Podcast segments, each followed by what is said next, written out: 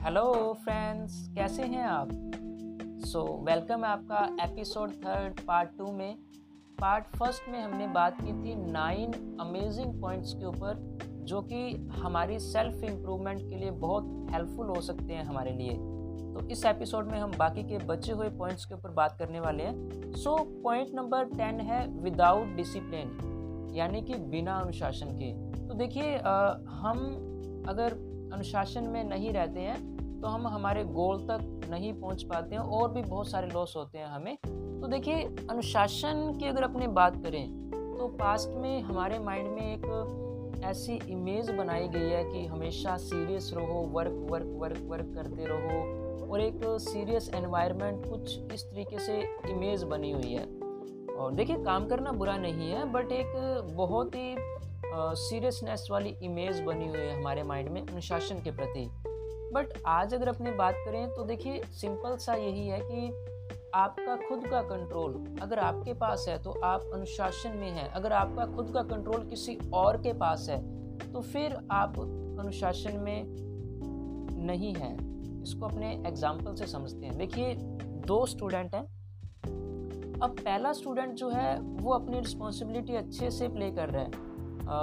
जैसे स्टूडेंट्स की रिस्पॉन्सिबिलिटी आमतौर पर क्या होती है कि उसे अच्छे से स्टडी करनी है होमवर्क अच्छे से करना है टीचर्स को फॉलो करना है पेरेंट्स को फॉलो करना है, अगर वो स्पोर्ट्स में इंटरेस्ट रखता है तो उसको प्रॉपर समय देना है, अगर कोई अदर एक्टिविटीज़ में वो इंटरेस्ट रखता है तो उसमें भी उसको प्रॉपर समय देना है, इतना होता है उसका।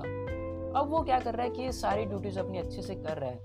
अब टीचर्स पेरेंट्स और उसके फ्रेंड्स उसको कभी भी ये नहीं बोलेंगे कि आप अपना होमवर्क नहीं कर रहे हो, आप अनुशासन में नहीं हो। क्यों? क्योंकि वो अपनी सारी ड्यूटी अच्छे से कर रहा है और वो अनुशासन में अपना काम अच्छे से कर रहा है। और सेकंड स्टूडेंट की अगर अपनी बात करें तो वहाँ पे क्या है? सेकंड स्टूडेंट्स क्या कर रहा है? अपनी स्टडी भी अच्छे से नहीं कर रहा। अब वो टीचर्स को फॉलो भी नहीं करता पेरेंट्स को फॉलो भी नहीं करता। तो अब यहाँ पे क्या होगा कि उसके टीचर्स पेरेंट्स और उसका फ्रेंड सर्किल डायरेक्टली या फिर इनडायरेक्टली उसको फील करवाएँगे, उसको बोलेंगे कि आप अपना होमवर्क नहीं कर रहे हैं स्टडी नहीं कर रहे हैं तो उसको बार बार बोलेंगे, जिससे उसको क्या है बैड फील होगा।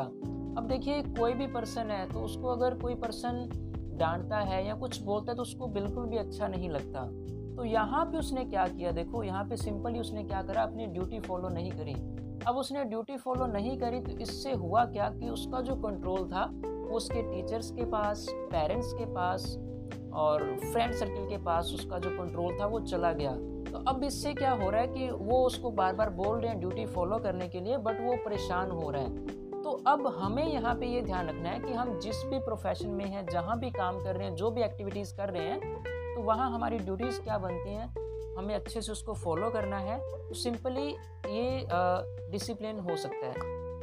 देन उसके बाद नेक्स्ट पॉइंट के ऊपर अगर अपने बात करते हैं तो वो है नोट गुड लिसनर बहुत सारे पर्सन होते हैं जो अच्छे लिसनर नहीं होते तो हमें अच्छा लिसनर बनना है। अगर आप सक्सेसफुल पर्सनस को स्टडी करेंगे, उनकी बायो को देखेंगे, और आपको ज़्यादातर यही देखने को मिलेगा कि वो बहुत अच्छे लिसनर हैं, यानी कि वो सुनते हैं दूसरों को। हमेशा अपने बारे में नहीं बोलते रहते, वो दूसरों को सुनते हैं, उनको देखते हैं ऑब्ज़र्व करते हैं तो हमें एक अच्छे ऑब्ज़र्व भी बनना है और अच्छे लिसनर भी बनना है। और उसके बाद जो है नेक्स्ट पॉइंट हमारे पास ये आता है कि टालम टोल करना प्रोकास्टिनेट करना। तो ये भी हमारी सेल्फ इम्प्रूवमेंट में एक बाधा पैदा करता है। तो हमें टालम टोल से बचना है। जो काम आज हो सकता है तो हमें आज में ही करना चाहिए।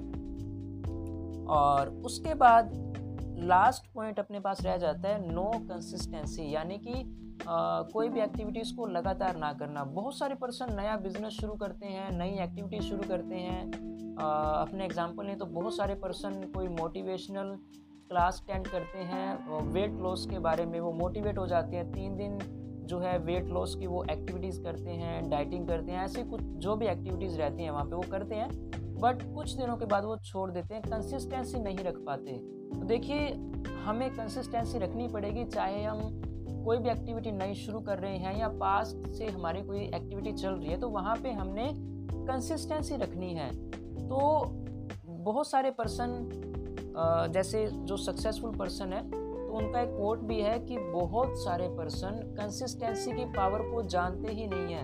हालाँकि अभी रिसेंटली जो है कुछ कोट्स भी फ़ेमस हुए थे और वो बहुत ज़्यादा इंस्टाग्राम पे और फेसबुक पर इधर उधर बहुत ज़्यादा वायरल हुए थे कि आ, आप छः महीने के लिए गायब हो जाओ।